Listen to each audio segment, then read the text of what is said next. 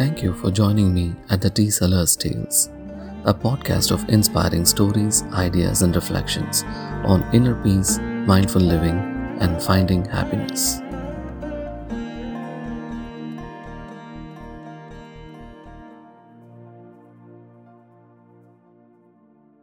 Sandhanam's claim to fame in our neighborhood was an old frame photograph he carried with him in his omnipresent cloth shoulder bag. It was a picture of him with one of the biggest movie stars of India taken decades ago. Sandhanam stood there right by the movie star, his face split into an ingratiating grin while the movie star posed for the shot with smug reassurance and seriousness. In the late evenings, rain or shine, Sandhanam could be found at the local liquor shop. He did odd jobs for a living, so he could not afford much, but somehow he managed to get himself a drink or two. And when he did, out would come the picture from his shoulder bag, as well as tales from his childhood. Turns out he was a classmate of the movie star from kindergarten through middle school, and they had acted in school plays together. If Sandhanam were to be believed, he was the one that movie hero had learned his acting skills from. Are you in touch with your friend? Can you make an introduction?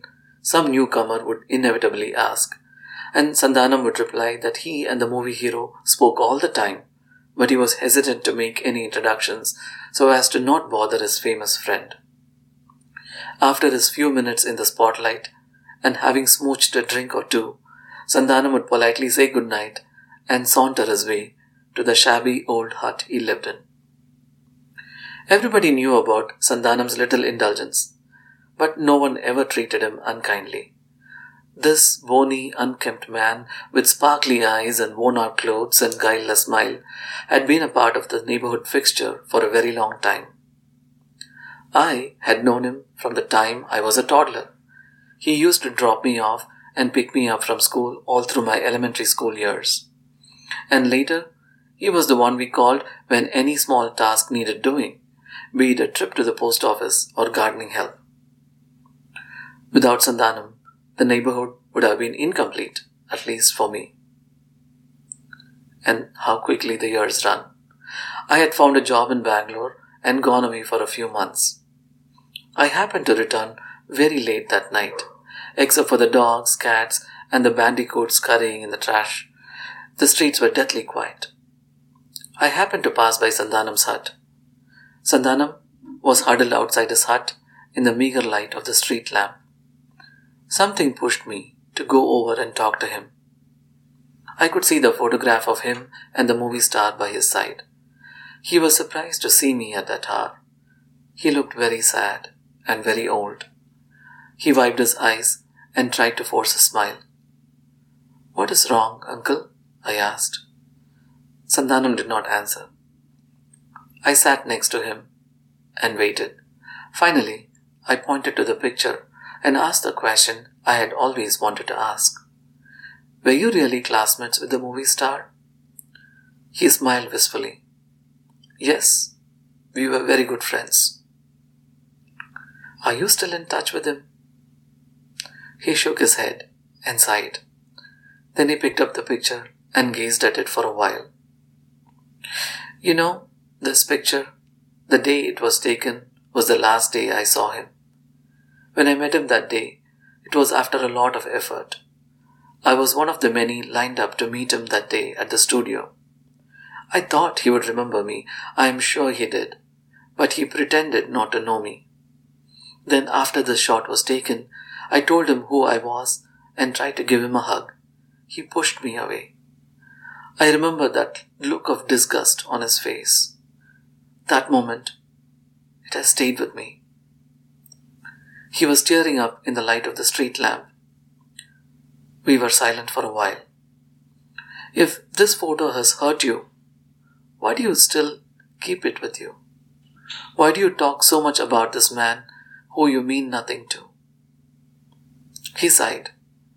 When I came home that day and my mother asked me how my visit to my friend had gone, I made up a nice warm story about the incident. I could not afford to make her feel sad, so I kept up the story. In time, it became my identity.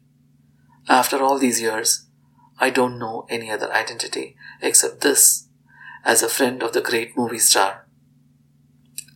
More tears. But what about you? I asked. How do you feel when you see this picture? Yeah, I feel worthless, he said. I feel helplessly sad that all these years have passed and I have missed so many opportunities to make something of my life when my classmate here has made it so big. I look at it and I see hurt and betrayal. We sat in silence for a while. Perhaps it is time to let go. Your mother is gone long ago, and people here could care less if you are the friend of the movie star or not. You cannot be a victim anymore. Who he has become was his choice. Who you are is yours. You are not what happened and what you could have been. You have no control over the past. But what you can be still is up to you. He did not say anything. He looked at me. Perhaps in that moment he saw the little kid he used to walk to school all those years ago.